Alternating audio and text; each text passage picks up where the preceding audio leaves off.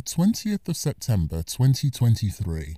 A reading from the first letter of St. Paul to Timothy. The mystery of our religion is very deep. At the moment of writing to you, I am hoping that I may be with you soon. But in case I should be delayed, I wanted you to know how people ought to behave in God's family, that is, in the church of the living God, which upholds the truth and keeps it safe.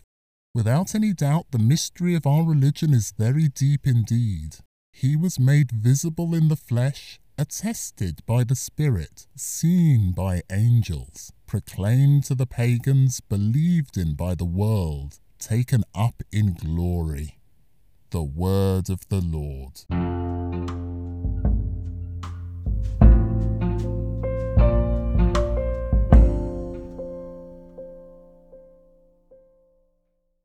Reading from the Book of Wisdom.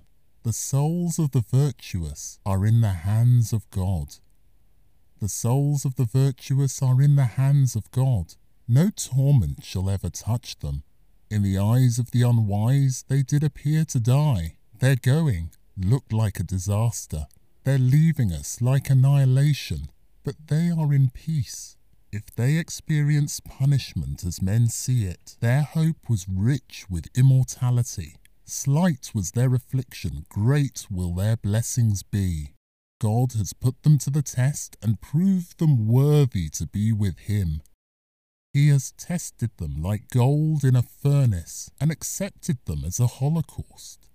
When the time comes for His visitation, they will shine out as sparks run through the stubble, so will they. They shall judge nations, rule over peoples, and the Lord will be their king forever. They who trust in him will understand the truth. Those who are faithful will live with him in love, for grace and mercy await those he has chosen. The word of the Lord.